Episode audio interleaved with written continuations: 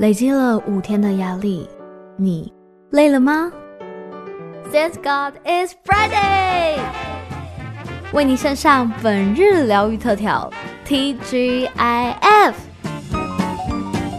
T G I F 又来到今天的水族特调，为大家邀请到的是五九精品水族的创始人阿军。 Hello， 大家好，我是阿军。今天阿军要来跟大家分享、哦、如何让鱼缸变得非常的舒适，让鱼虾在鱼缸当中悠游自在，就像在大自然一样舒服呢。那今天要来跟大家分享如何去规划一个最基础的淡水鱼缸。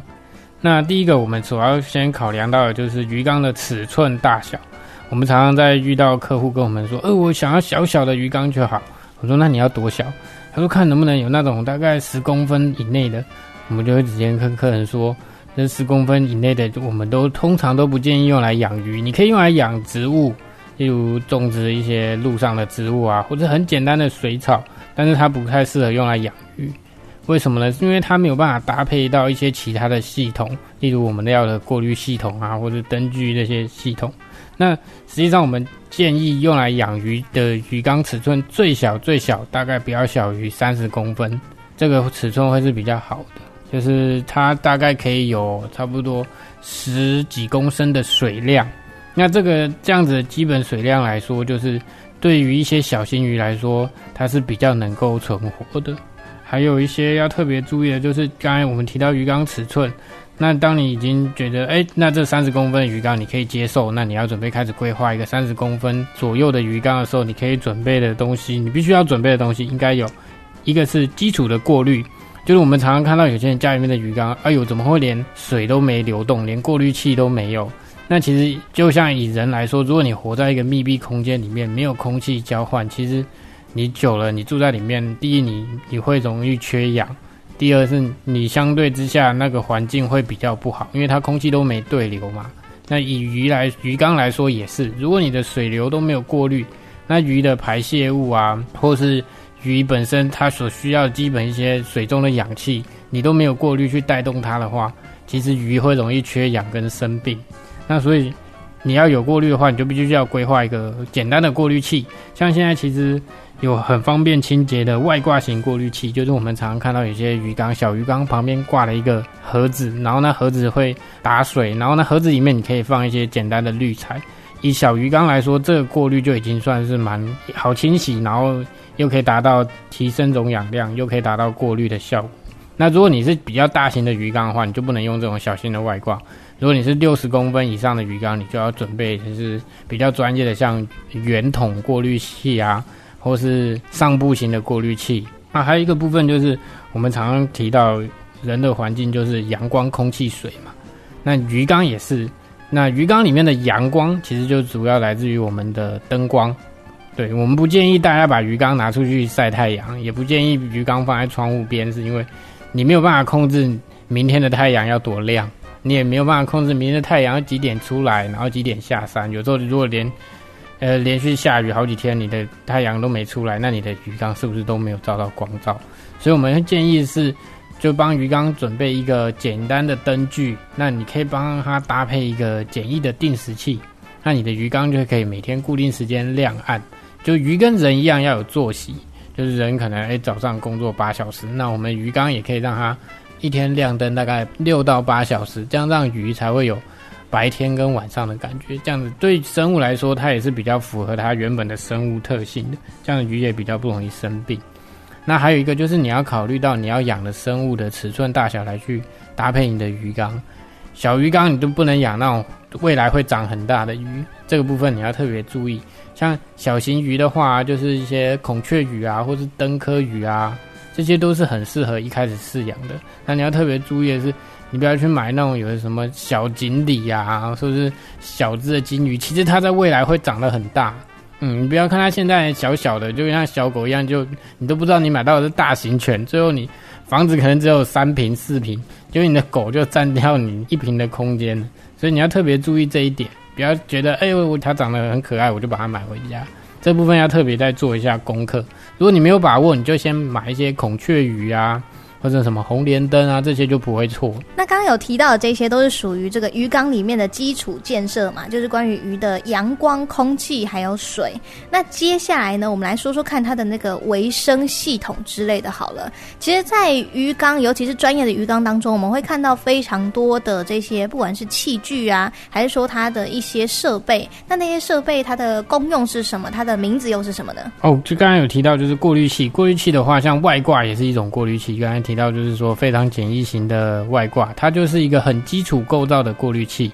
那还有一个就是刚才有提到的照明，其实以基本鱼缸来说，你只要有我刚才提到阳光、空气、水嘛，空气就来自于过滤的流动，水的流动就会带来好的空气，好的空气就会让鱼缸的呃运作基本上不会出太大问题。哦，然后还有特别要提到就是你一定要特别去注意你的饲养密度，一个鱼缸其实它有一个适合饲养的鱼口数量，你不能在一个很小的鱼缸放太多的鱼。你就想象你如果房间很小，结果里面住了很多人，那是不是大家生活都没有品质？